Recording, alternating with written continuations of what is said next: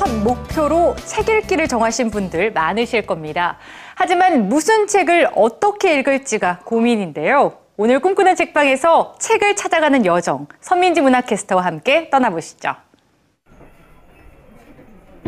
일주일에 책 한 권 읽기. 새해 목표에 빠지지 않고 등장하는 독서 계획입니다.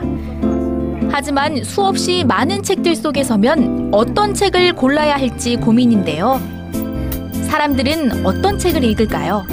2012년 국립중앙도서관에서 가장 많이 읽힌 책은 해민 스님의 멈추면 비로소 보이는 것들입니다.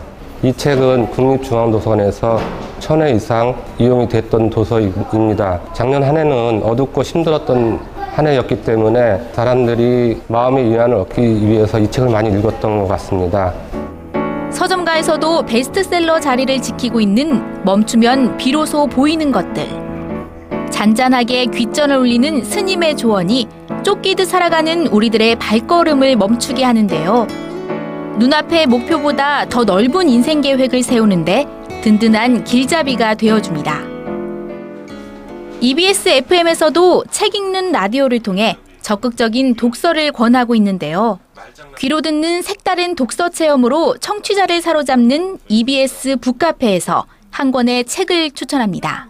저는 이승우 작가의 장편 소설 지상의 노래라는 책을 추천하고 싶습니다. 이 작품을 통해서 인간이 좀 피할 수 없는 욕망, 뭐 죄의식, 구원 다소 어려운 주제를 아주 생생하게 체험하면서 고민할 수 있는 기회가 될 것 같습니다. 그래서 연초에 한번 도전해 보면 아주 보람이 있을 것 같은 작품입니다.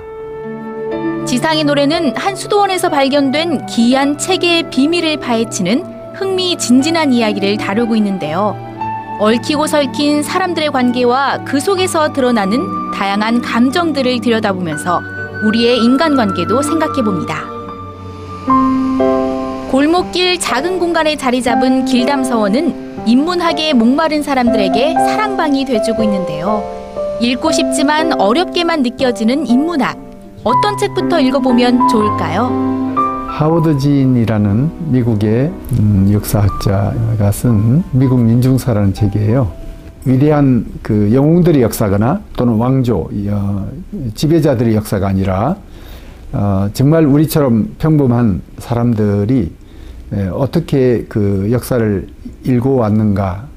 어, 비록 미국 민중사이지만 우리의 삶을 비춰보는 거울로서 아주 훌륭한 어, 책이라고 생각합니다.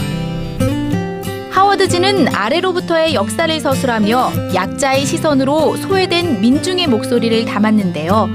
친절하고 자세한 내용이 모든 독서의 중심이 되는 역사책을 시작할 용기를 줍니다.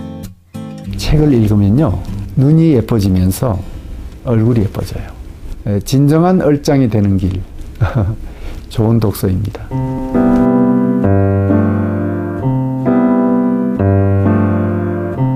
오늘 추천받은 책 미국 민중사입니다. 굉장히 두껍고 어려워 보이지만 저도 한번 읽어보려고 하는데요. 한 권의 책으로 10년의 계획을 세워보면 어떨까요? 꿈꾸는 책방 선민지입니다.